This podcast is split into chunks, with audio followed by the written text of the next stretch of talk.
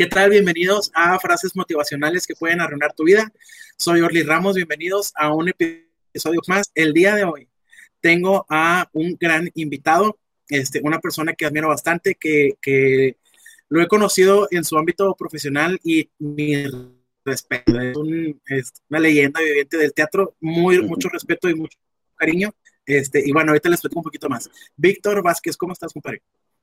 Mm, muy contento, muy a gusto aquí contigo platicando y esperando tener una buena charla que nos entretenga y nos ilustre a todos. Muy bien. Bueno, pues ahorita eh, platícanos un poquito de ti. Pues nada, mira, yo tengo, pues, si puede decirse la edad, afortunadamente somos hombres y no tenemos bronca ni pedos con eso, tengo 48 años, este, de los cuales he pasado más de 20 dedicándome a hacer teatro y me la he pasado muy chingón, me gusta mucho, amo mi trabajo, amo lo que, lo que representa ser un artista en todas las extensión de la palabra, en el sentido de que escribo, actúo, dirijo, produzco, eh, vendo los boletos, hago los carteles, vendo ahí la serpentina, los confetis también el día de la función. Entonces, realmente me gusta mucho lo que hago y siempre he trabajado de manera independiente, o sea, siempre es de lo que más me enorgullezco, es de que toda mi carrera la he hecho de manera independiente. Entonces, eso es como que mi sello, mi característica. ¿Por qué? Porque me gusta llevar a escena lo que yo quiero sin censura, hablar de los temas que yo quiero, mostrar las cosas que yo quiero decir a la sociedad, por muy fuertes, crudas, crueles que sean. Me gusta llevar eso al escenario y no tener cortapisas, ni que me estén diciendo, ay, esto no puedes decir, oye, cabrón, esto no, oye, córtale aquí, córtale acá, nah. No digas Coca, ah, Pepsi, la chingada, porque... Ándale, exacto, sí. Sí, sí, sí, o que te censuran eh, frases, está muy bien la idea, pero es que dale otro enfoque, porque, porque cuando trabajas para cultura o para instituciones culturales, pues a veces hasta el enfoque te lo quieren cambiar y no, no, no, bye. Entonces siempre he trabajado independiente, ese es mi sello y hago lo que quiero, vivo de lo que quiero, como de esto y soy muy feliz por ello. Muy bien. Oye, pues bueno, este, para ponerte en contexto, el, podcast, eh, frases motivacionales que puede reunir tu vida, lo que queremos hacer es platicar alguna, alguna frase de motivación que este, tú hayas aplicado o algún consejo que te hayan dado y que tú puedas este, em, platicarnos alguna anécdota de cómo lo viviste, qué, qué onda, qué pasó. Y, este espacio es, este, yo le digo así, es un espacio de madreada.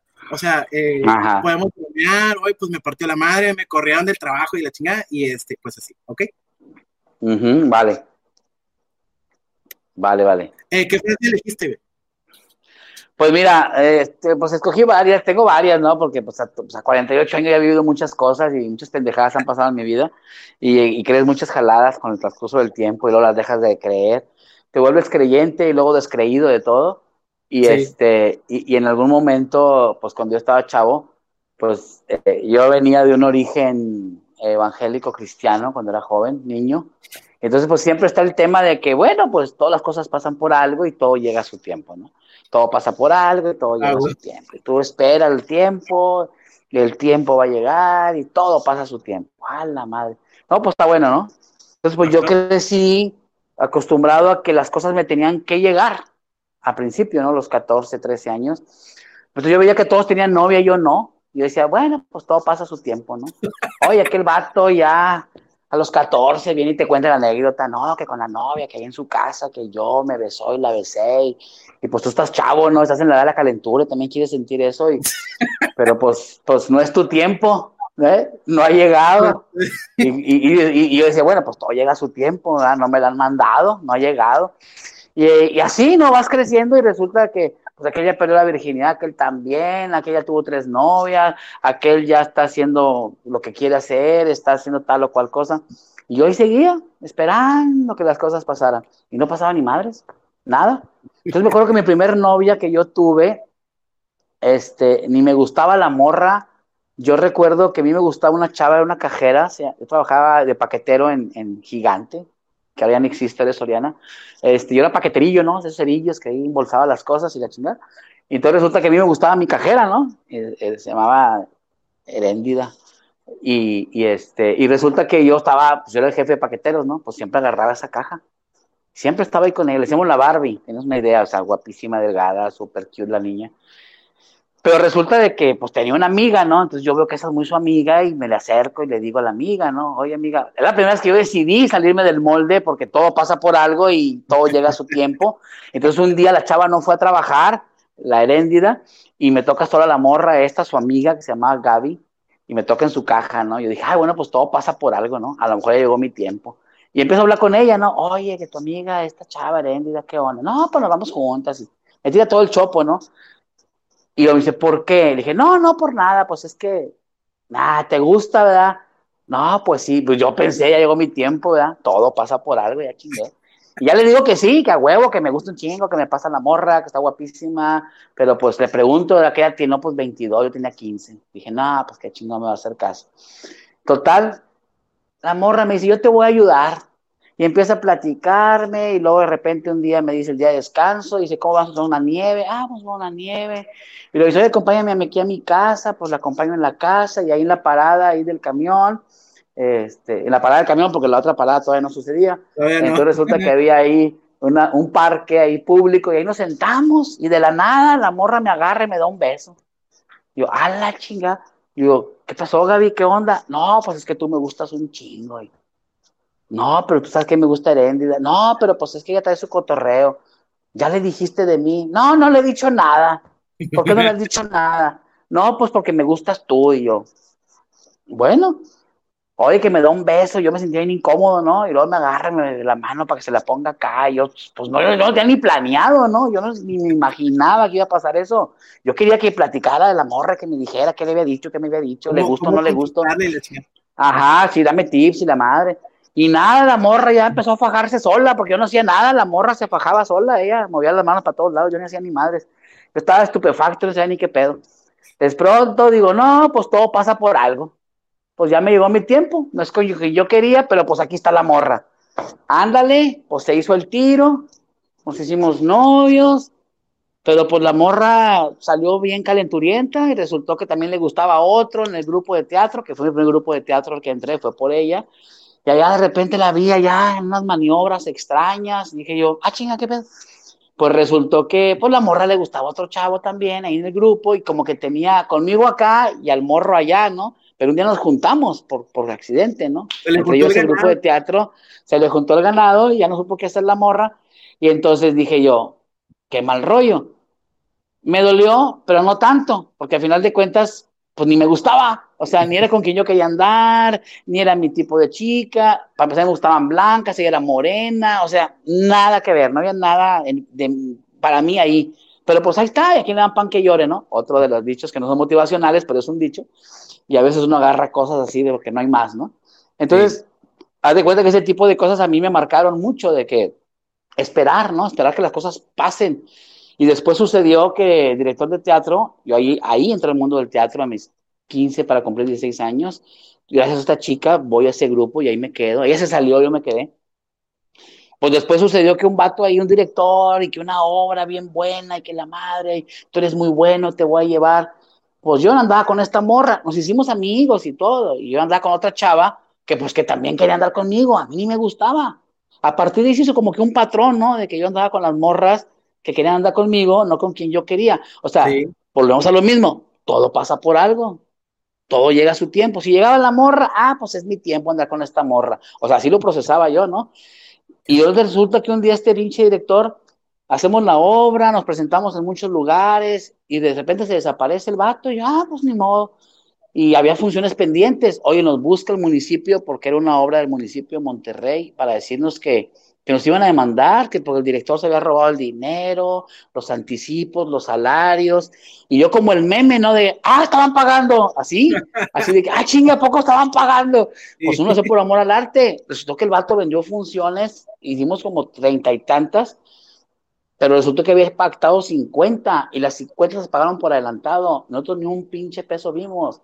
O sea, si por era un mérito que el municipio te pagara, y luego que pagara por adelantado, o sea, estaba como que más de locos, todos los 87, 88, por allá. Ándale, pues salimos bailando. Y no, pues todo pasa por algo. Y yo diciéndole al grupo, hay que esperar a que regrese, a que nos dé una explicación, algo debe haber pasado, él no es mala persona. Yo bien positivo, yo de madre, ¿no? Y el grupo ahí me, me, me Sí, me seguía la corriente. Yo era el loco motivador que andaba diciendo a toda la raza que no pasaba nada, ¿no? Que todos aguantando vara. No te miento, pasaron seis meses. Nos reuníamos lunes, miércoles y viernes, porque eran los días que teníamos ensayo. El director ya no existía, no estaba, se desapareció, como te digo. Y ahí nos reuníamos en la casa de un compañero a platicar. No ensayábamos, pero platicábamos, recordábamos la obra, fulana, la mangana, las que hicimos en ese periodo de un año. Ya tenía 16 años y medio hasta que un día me acuerdo que me levanté en mi casa y dije, ¿y por qué chingados tengo que aceptar que todo pasa por algo? Porque tengo que aceptar que todo tiene su tiempo. O sea, es el tiempo de este güey de robarse el dinero y es el tiempo de quedarnos sentados como pendejos. Sí. O sea, todo pasa por algo. Este vato se peló, nos dejó encampanados, mi morra, mi primer novia me engañó y de a partir de ahí tengo un patrón de agarrar a una y a otra las que van llegando y no a quien yo quiero o sea, ¿por qué me tengo que seguir conformando con esto? ¿Por qué no doy un salto y digo, a la chingada con estas jaladas y voy a hacer lo que yo quiera porque quiero? Me vaya bien, me vaya mal, se chingó el pedo. No voy a aceptar que nadie más me venga a decir, aquí está esto, o te doy aquello, o quiero andar contigo. A partir de ahora voy a andar con quien yo quiera, voy a besar a quien yo quiera, voy a hacer la obra que yo quiera y porque yo quiero. Oye, pues llegué bien actitud, bien positiva al grupo y ya les dije a la raza, eh, raza, vamos a hacer esto y esto y esto y esto. Y la raza, pero, pero, pues está muy bien, pero ¿cómo? ¿Y quién nos va a dirigir? Y ahí fue donde, cri, cri, cri, cri, en la torre. Dije, yo mero, cabrón. Yo los voy a dirigir. Pinches vatos de 20, 22, yo era un huerco de 16.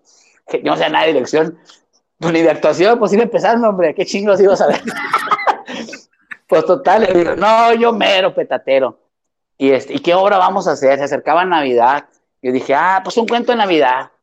Y, y, pero ¿cuál? Yo lo escribo, mañana lo traigo. Oye, me fui a mi casa, lo escribí, un pinche cuento de Navidad, acá bien matón.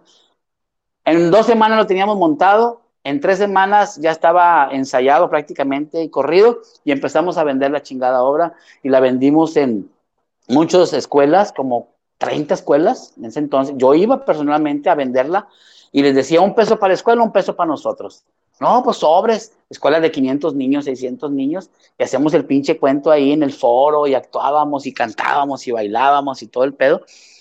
Y a partir de ahí dije yo, o sea, yo voy a hacer lo que yo quiero hacer y no voy a esperar el tiempo de nadie, este es mi tiempo. Eh, lo que yo logre, ese es mi tiempo. Si yo no lo hice, no es mi tiempo, se chingó. Oye, pero es que una oportunidad bien grandiosa. Pues si no fue lo que yo busqué, lo que yo logré, no estoy de acuerdo con ella porque no estoy de acuerdo con esas mamadas. Es decir, ya pasé muchas pendejadas, aguanté muchas estupideces que no quería vivir, aguanté situaciones de pareja que no quería disfrutar ni tener porque pues era mi tiempo de estar con ella. Y ya no era cristiano para ese entonces, o sea, no era practicante, pero muy en el fondo yo decía, no, pues Dios sabe cómo hace las cosas. Si estoy con ella es por esto. Pues sí, pero la vieja era bien cabrona, era bien desmadre, era bien huevona y yo tenía que jalar y lavar la ropa y hacer la comida por los dos. Y pues, pues, yo creo que, digo, en ese entonces yo pensaba así. Entonces aguanté muchas estupideces en muchos sentidos por los dichos que yo mismo me inventaba, ¿no? No me refiero a que alguien me los metiera de que, no, güey, pasa por esto. No, no, no, yo solito, yo solito me encuerdaba, ¿me entiendes? Por la programación que traía desde niño. O sea, no ocupaba que nadie me encuerdara, yo estaba bien encuerdado, llamado. Hasta que ya dije, no, vaya, hasta aquí a la chingada. Y a partir de ahí, brother, dije, se acabó, como Lupita Alessio, hoy voy a cambiar. Y cambié, cabrón. Y a huevo cambié y a partir de ahí fui muy feliz. Por si ya lo era, siempre he sido una constante en mi vida el ser feliz a pesar de, este, pero ahora era más feliz porque tomaba mis decisiones y hacía las obras que yo quería y vivía con quien yo quería y me enamoraba de quien yo quería y vivía las cosas al límite hasta donde yo quería. Entonces ya no permití que nadie más me dijera eso, ¿no? O sea, de, que, de que todo pasa por algo y tienes que aguantar y esperar el tiempo, ¿no? Y hace poco hablaba con, con, mi novia actual con la que vivo, mi pareja, tenemos casi dos años, y ella cuando la conocí lo que me dijo, ¿Sabes qué me choca todo este tiempo? Pues que yo no tenía nadie, o sea, yo vi mis amigas, no estoy repetida de cuenta, mis amigas ya casadas y con hijos, y aquella ya bien realizada, y aquella, y yo pues el trabajo, la casa, el trabajo, la casa, y pues sales y, y pues te tiran la onda, pero pues es con otros propósitos, no es con algo serio, no es, o sea, no se llegaba a nada concreto, pues estaban jugando y ya entre más grande te ven, pues menos te toman en cuenta y vas como que saliendo del, del top ten, ¿no? Entre más grande te haces, ¿no? Mi novia se ve muy joven, no lo es tanto, pero se ve muy joven. Entonces, pues llegó una edad en que ya no estaba en el top 10 como para algo serio, ¿no? Entonces, así se consideraba ella y se frustraba. Y todas las amigas, era el consejo de todas. Y, y muchas de ellas también son psicólogas, ¿no? Pero muchas de las amigas, las acá, las más allegadas, más íntimas de la prepa, que todavía se sigue frecuentando, le decían eso. No, amiga, es que hay que esperar el tiempo. Y decía, ¿cuál tiempo? ¿Dónde está el tiempo? O sea, ¿a qué te refieres? No, es que mira, yo, por ejemplo, yo me esperé cinco años y conocí, ya no me voy a esperar tanto, me voy a hacer vieja y que no sé qué. Y se desesperaba mucho, y se desesperaba mucho. Y entonces, y en esas desesperas, pues, y cometes errores, ¿no? También pensando que, que si se me pasa el tiempo, ¿no? Y si me pasa el tren, pues va, ¿no? Con lo que cae a veces, ¿no? Caes en el otro extremo que, que en el que estaba yo, ¿no? Pero, sí coincidimos mucho en eso. Le dije, a mí me pasó eso en mi primera etapa adolescente, digo, que afortunadamente me despabilé rápido y a los 17 ya estaba viviendo mi vida en plenitud. Fíjate, a mí me pasó eso en la escuela, pero con las materias, güey. Este, cuando estaba en la facultad de psicología, eh, reprobé chingos de materias. O sea, era de, dejaba dos, tres materias por semestre y yo decía, no, pues por algo pasa. Y, y no, sí, pues este, por algo pasa y pues hay que echarle ganas. Hasta que un, eh, en X semestre que he suspendido y luego tuve un semestre pues que no fui a clases. Regresé como que ya más centrado y pues ya estudiaba, hacía mis tareas y decía, ah, pues el truco está en estudiar, hacer la tarea. No, pues así bien fácil para no reprobar, chinga. Y ya no reprobé ninguna materia la chinga, pues sí, güey, no me sabía el truco, el truco era estudiar y hacer la tarea. Y pues sí. Exacto exacto, exacto.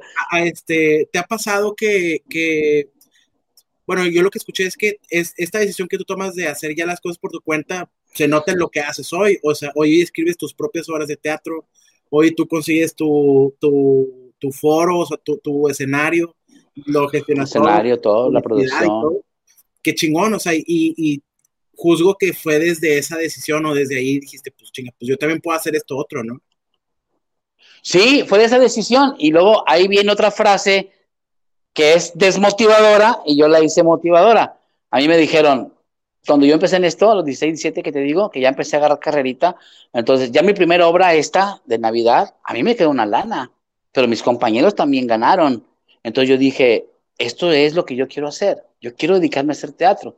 Yo estaba estudiando en la Facultad de Administración de Empresas, me había ido de mi casa a los 16, mamá me corrió porque yo hacía teatro, me dijo, el teatro la casa, dije, el teatro, la chingada, vámonos, agarré mis chivas y me fui a los 16 a vivir la vida, a sobrevivir la vida por un sueño, ¿no? Entonces, cuando yo me salgo, y ya que pasa esto, pues yo de ahí ya aprendí que yo tenía que hacer lo que yo quería para comer y vivir. Pero luego resulta que nunca falta que llegaron, ¿y a qué te dedicas? Hago teatro. No, pero, pero ¿a qué te dedicas? No, pues soy actor. ¿Pero en qué trabajas, güey? Pues es mi trabajo, es una chinga ser actor. O sea, no es fácil aprenderte un pinche diálogo, darle toda la intensidad. No, no, no, güey, no, güey, no, güey. ¿En qué trabajas, cabrón? ¿Dónde agarras lana? Pues es mi trabajo y gano dinero. Ah, chinga, de, de actor todo el mundo se muere de hambre. Pues yo no, a mí me va muy bien. Pues te vas a morir de hambre. Ahorita no, pero un día te vas a morir de hambre, cabrón. Y me echaban la pinche sal. Yo dije, ah, chinga, ¿y por qué me tiene que ir mal? Y después empecé a conocer más gente del gremio, porque yo no, yo no salía de mi grupo, o sea, mi grupo, mi, mi trabajo, me presentaba en la escuelita, me presentaba así, después monté otra obra de concientización. Ah, por la misma que este vato nos robó, que se chingó el dinero, la llevé a secundarias, porque era un tema de que abordaba la problemática sexual juvenil, donde por meterse por calenturientos, por no esperar su tiempo, este salían panzón a la vieja y el vato y los cazaban, ¿no? En aquel entonces, pues los cazaban a huevo, ¿no? Y la obra desemboca en un vato, él se vuelve alcohólico, la vieja se vuelve prostituta, un desmadre. Y la obra se va a ese extremo, ¿no? Entonces, pues dije, ya está montada y me fui a secundarias. El mismo esquema de la Navidad, pero ¿sabes qué? Mira, es una obra de concientización, cuatro pesos, dos para ti, dos para nosotros. Y acá estaba mejor, porque nada más éramos dos actores, en la Navidad éramos ocho.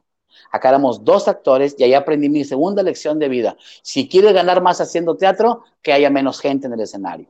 Así es que la chingada y a partir de ahí empecé a hacer obras de dos, monólogos, máximo tres personas en escena, para que sea menos la repartidera. Porque, oye, si yo la voy a vender, si yo voy a escribirla, si yo voy a dirigir, ¿Y van a ganar más estos güeyes que yo? Ni madres. Entonces, entre menos seamos, más gano y más me toca a mí de la, de la tajada.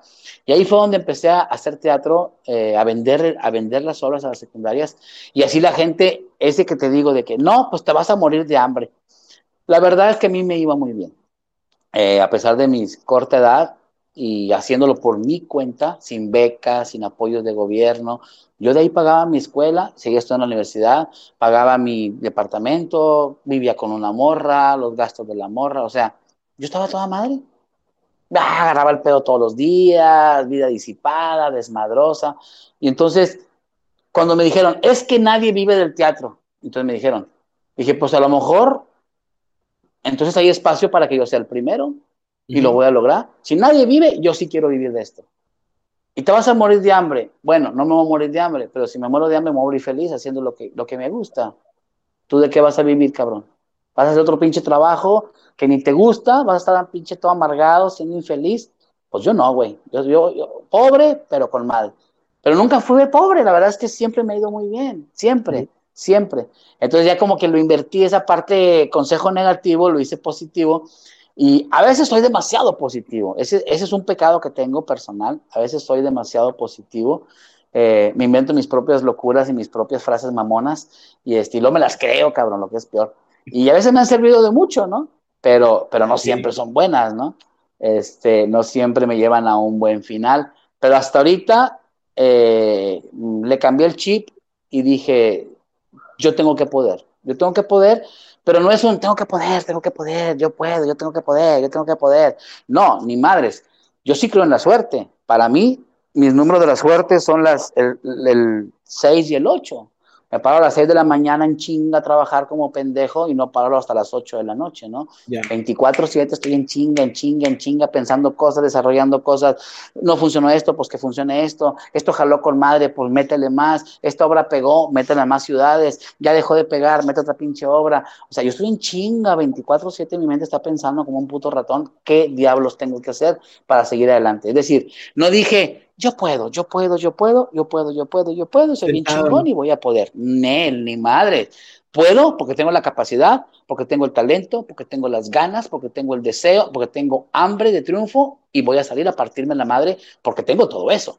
Yo puedo decir, yo puedo, yo puedo, yo puedo, y soy un pendejo para cantar, o soy un pendejo para bailar, o no tengo talento para actuar, pues aunque yo quiera poder, no tengo nada en el morral, ¿qué chingados voy a lograr? Mi madre. Hay, ¿Conoces a Odín Dupeirón? Este, tiene una, una, un, le dice el pensamiento mágico pendejo. Y cuando dice eso, ah, pendejo es esta onda de, de solamente de, eh, pensar que con, con, con desear algo, con declararlo sin acción, pues que Decretarlo. no hay mucho resultado. Y pues no, no va a suceder nada comparto contigo porque incluso en, un taller que di hace poco decía, este, el éxito está para los que, para los que están accionando. O sea, por ejemplo, yo tengo ya cinco años este, haciendo podcast. Empecé con uno de psicología laboral y luego otro de no sé qué y ahí andaba entrevistando de la chingada. Y he aprendido mucho, pero no, no, o sea, no había llegado el, el, el podcast, o, sea, que, o el proyecto, el, el, que ya está, pero pues ha sido eh, intentar uno y luego darle por otra y luego darle por otra pero creo que ha sido también ese eh, encontrarle un sentido a lo que estamos haciendo. O sea, si tú dices, yo voy a vivir de esto y voy a ganar tanto porque quiero tener X casa, X carro, X lugar, pues tengo que ganar tanto. Ah, bueno, ¿en cuántas horas? No, pues en cinco horas, más o menos así fue un cálculo. ¿Cómo lo hiciste? Sí, o sea, prácticamente fue una, una proyección eh, de mi nivel de vida. O sea, yo cómo quiero vivir, cuánto quiero ganar. Para mí, cuando yo empecé a hacer teatro, yo tenía un negocio de publicidad. Yo ganaba 60 mil pesos mensuales en mi negocio de publicidad.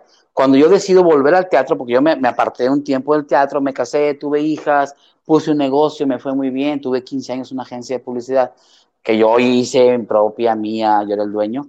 Entonces, cuando yo decido volver al teatro, a mis 40 años, este, dije, voy a invertir los recursos, el capital, todas las ideas al proyecto. No, pues chido. Pero luego de repente veí que no, no rendía aquí y no rendía acá. Porque esto me apasionaba mucho, pero hacía el error de todos los actores. De que trabajo de no sé qué para dedicarme al teatro, porque el teatro no deja. Trabajo de no sé qué para hacer esto, porque en el teatro no pagan. Entonces, para poder actuar, tengo que hacer otras chambitas para hacer mi pasión. O sea, de su pasión la hacen un hobby. Entonces no es tu pasión, mi hermano. Si fuera tu pasión, tú eres capaz de dejar todo, quitar la red protectora, aventarte con todas las de la ley y darle hasta donde tope. Pero ni confían en ellos, ni confían en el teatro como un instrumento, una herramienta de ingresos. Entonces cuando yo dije, si yo voy a dejar esto, porque ahorita me está empezando a, tastabillar mi negocio, porque mi mente, realmente mi corazón está acá, Está como los vatos, ¿no? Que tienen una vieja y tienen a la esposa y no saben para dónde chingados hacerse. Pues decídete, cabrón, porque ni estás aquí ni estás allá, güey. ¿No? Es que yo acá me da esto, pero esta es mi seguridad. Por eso, güey, no puedes tener todo en la vida, al menos ahorita.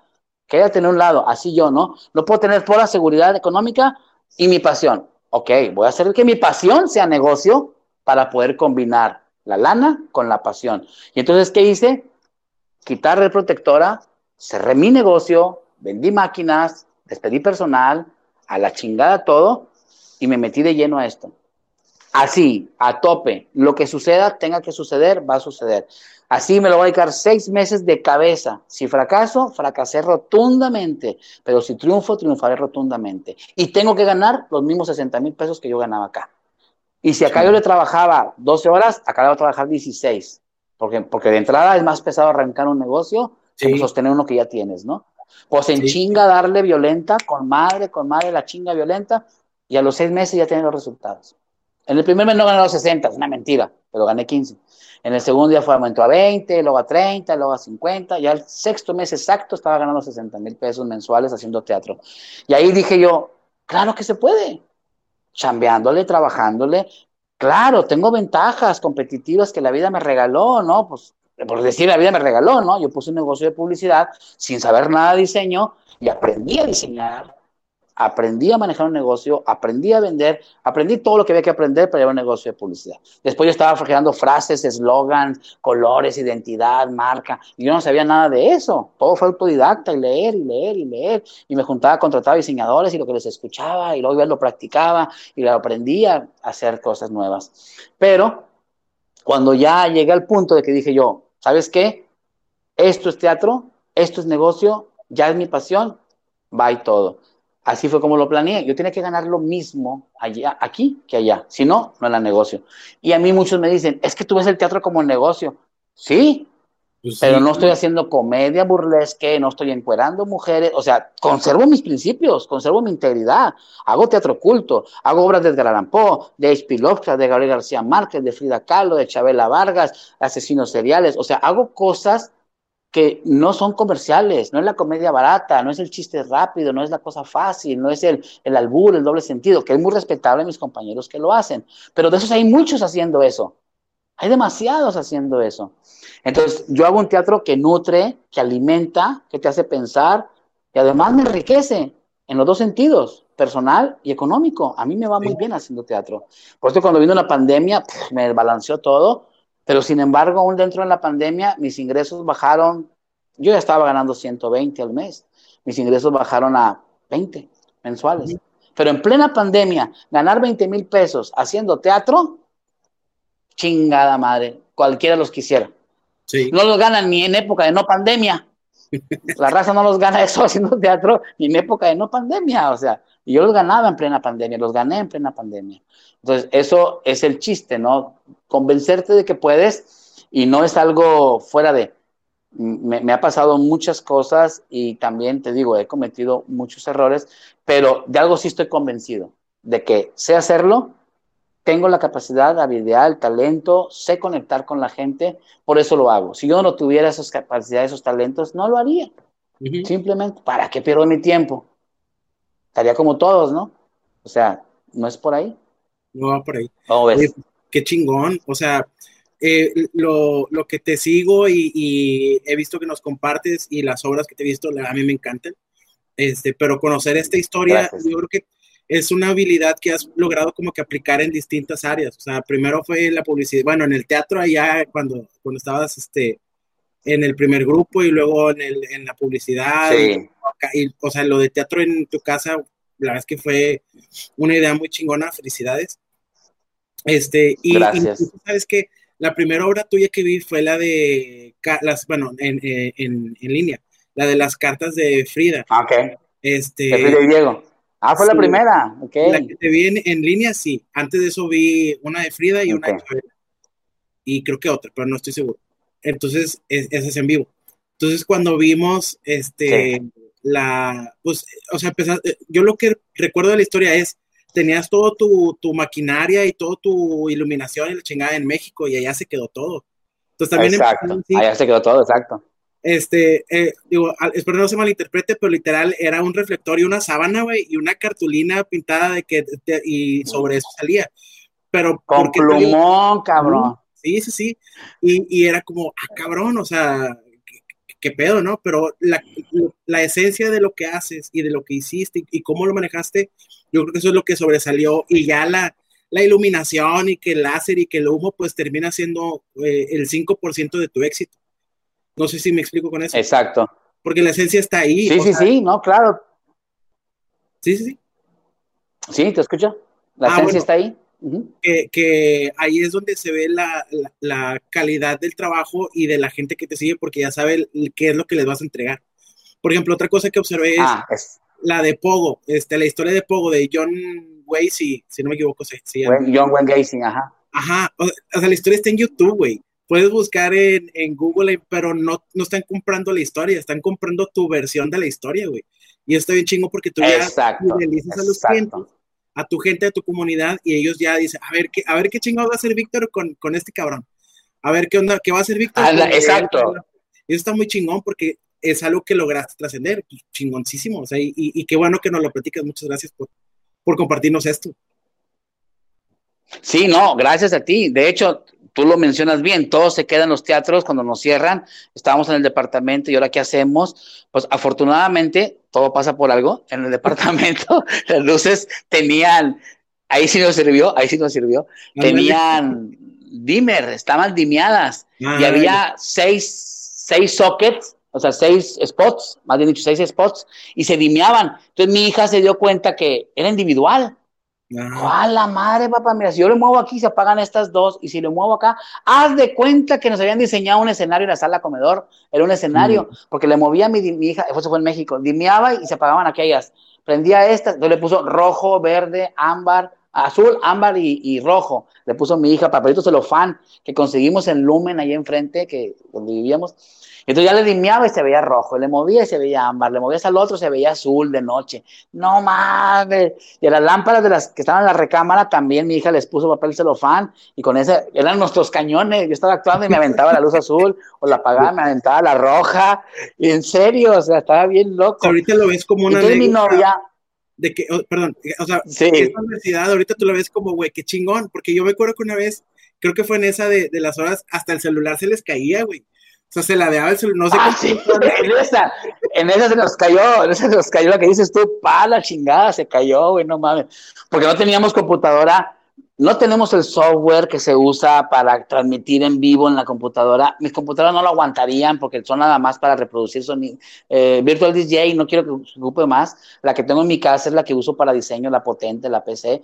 Pero la laptop es básica no hubiera aguantado el software ese, el, que usa el OSC o no sé cómo se llama, y transmitir en vivo y meter anuncios y todo eso. Dijimos, no, va, con el celular como caiga, vámonos.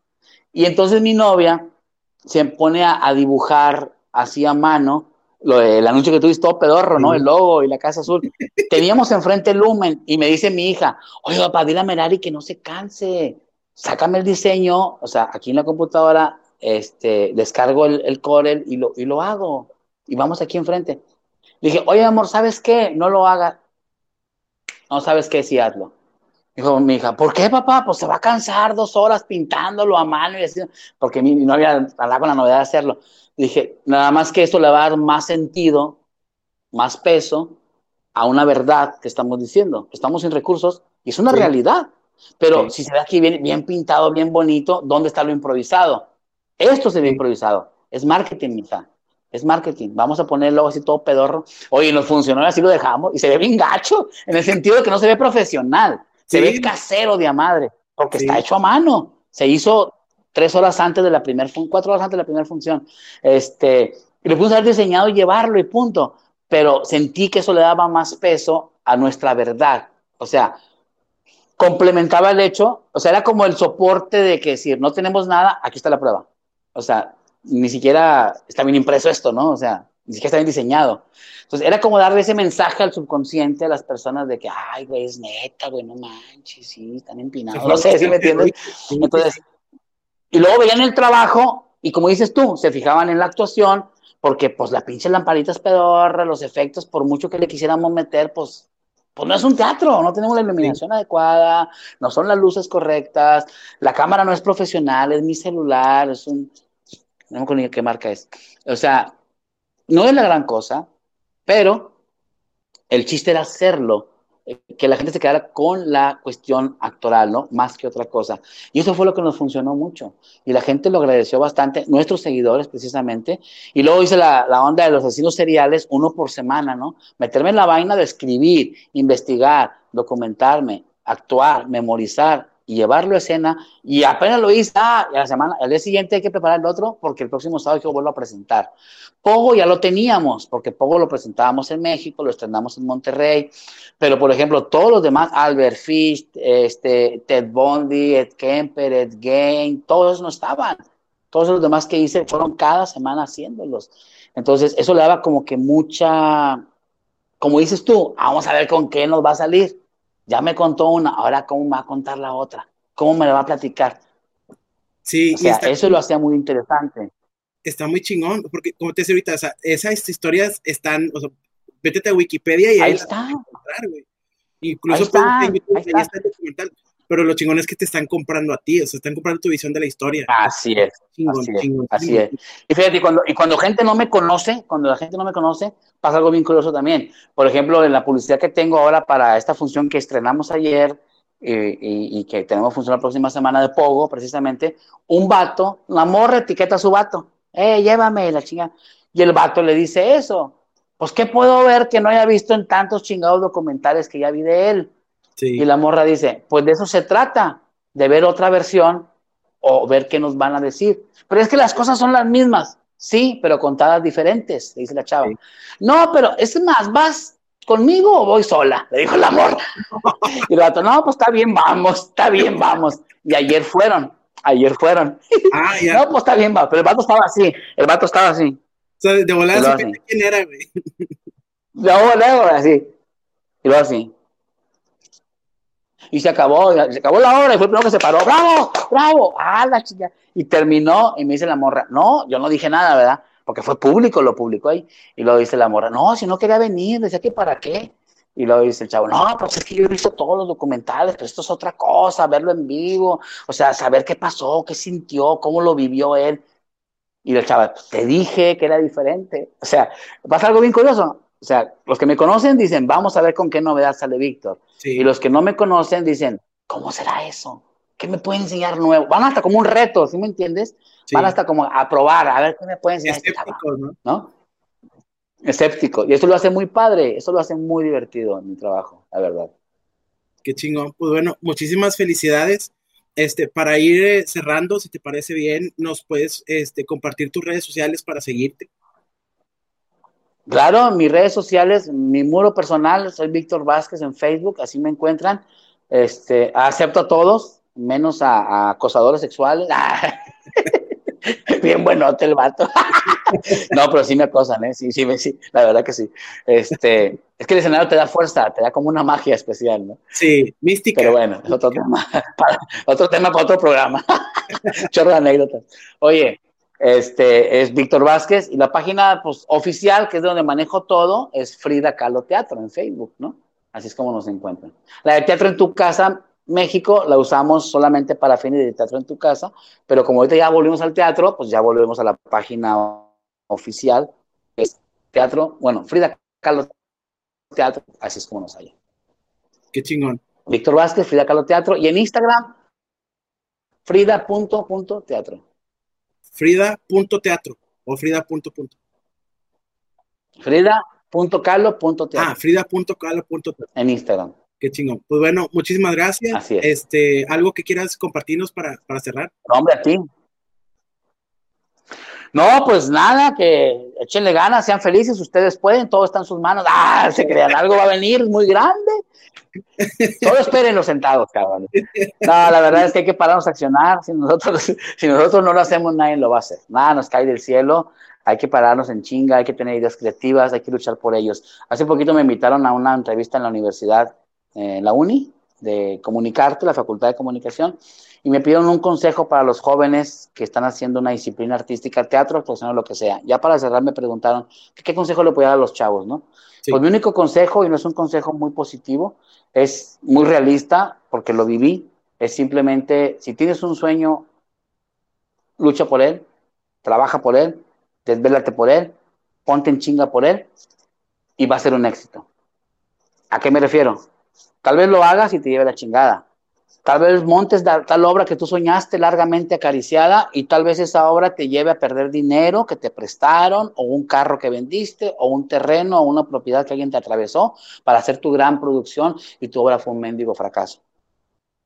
Pero triunfaste y fue un éxito, porque el simple hecho de haber decidido hacerlo y trabajar para llegar a ese punto y lograr todo lo necesario para pararte frente a ese público, ya es un éxito porque por fin dejaste la comodidad y la mediocridad en la que vivías para tomar las riendas de tu vida. Ya las consecuencias positivas o negativas de esa acción, sea éxito o fracaso, ya es otra cosa.